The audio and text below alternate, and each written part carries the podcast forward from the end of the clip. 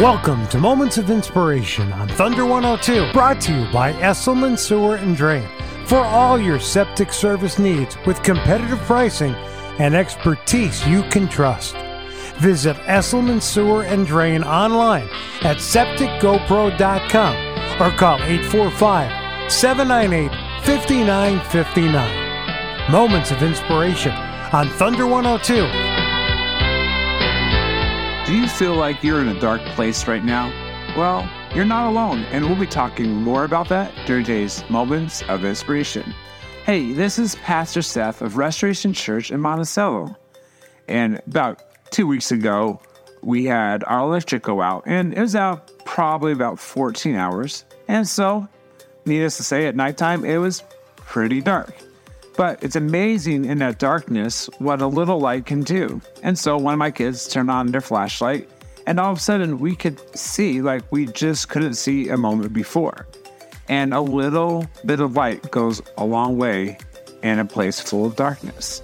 So I want to encourage you this morning that you may be going through something in your life that's a pretty dark moment, or you've gone through a pretty dark season, or for most of your life, it felt pretty dark and bleak and you haven't seen much glimpses of hope.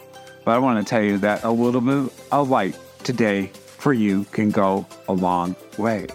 And I want to share with you something that I hopefully can encourage you that Jesus is greater than the darkness. In fact, John chapter 1 verse 5 says, "The light shines in the darkness, and the darkness has not overcome it."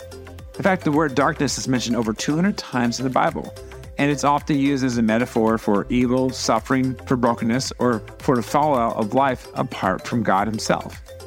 And the first thought of God actually revealed in the Bible is light and the darkness in Genesis chapter 1. It says, In the beginning, God created the heavens and the earth. The earth was without form and void, the darkness was all over the face of the deep, and the Spirit of God was hovering over the face of the waters. And God said, Let there be light. And there was light.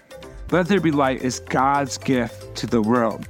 God was preparing the earth for the people, and providing light was the first good thing he did. John 1 9 says, The true light, which gives light to everyone, was coming into the world. It is the bent of the rebellious human heart to reject what God calls good.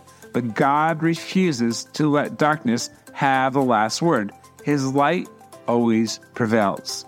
Let there be light is also our prayer in the world we must be vigilant, not to become complacent about darkness and what situations uh, are we're most tempted in to be complacent about the darkness that's around us. We've got to be going to the light. Joshua chapter 10. And the sun stood still and the moon stopped until the nation took vengeance on their enemies. Is this not written in the book of Jashar? The sun stopped in the midst of heaven and did not hurry to set for about a whole day. There had been no day like it before or since when the Lord heeded the voice of a man, for the Lord fought for Israel.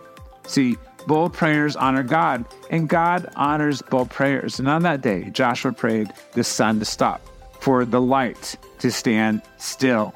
And God honored that prayer and gave victory to the Israelites that day.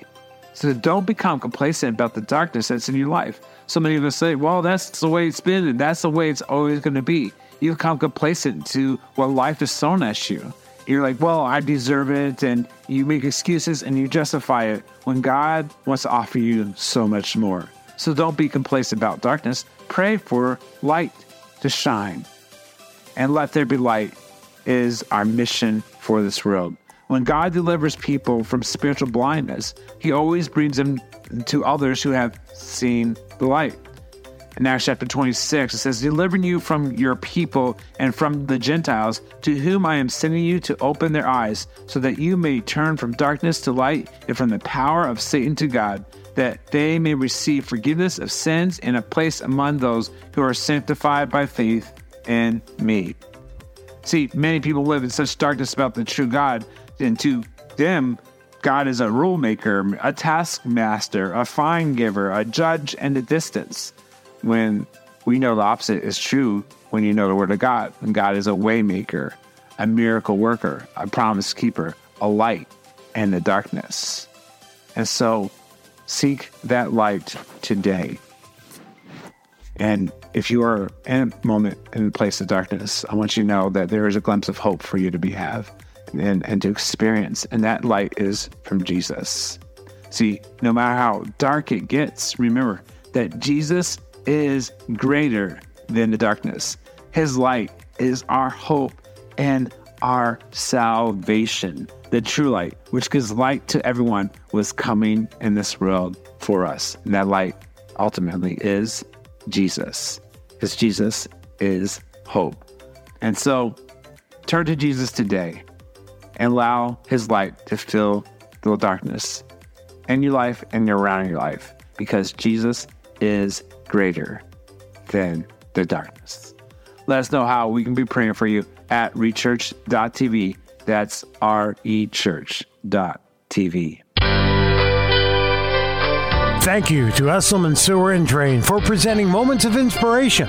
For all your septic service needs, Esselman Sewer and Drain gets the job done. Visit septicgopro.com or call 845 798 5959. You can listen to this and all episodes of Moments of Inspiration on podcast by going to radiobold.com and clicking on the podcast button or on the free Radio Bold app. Join us next Sunday morning at 8 for Moments of Inspiration on Thunder 102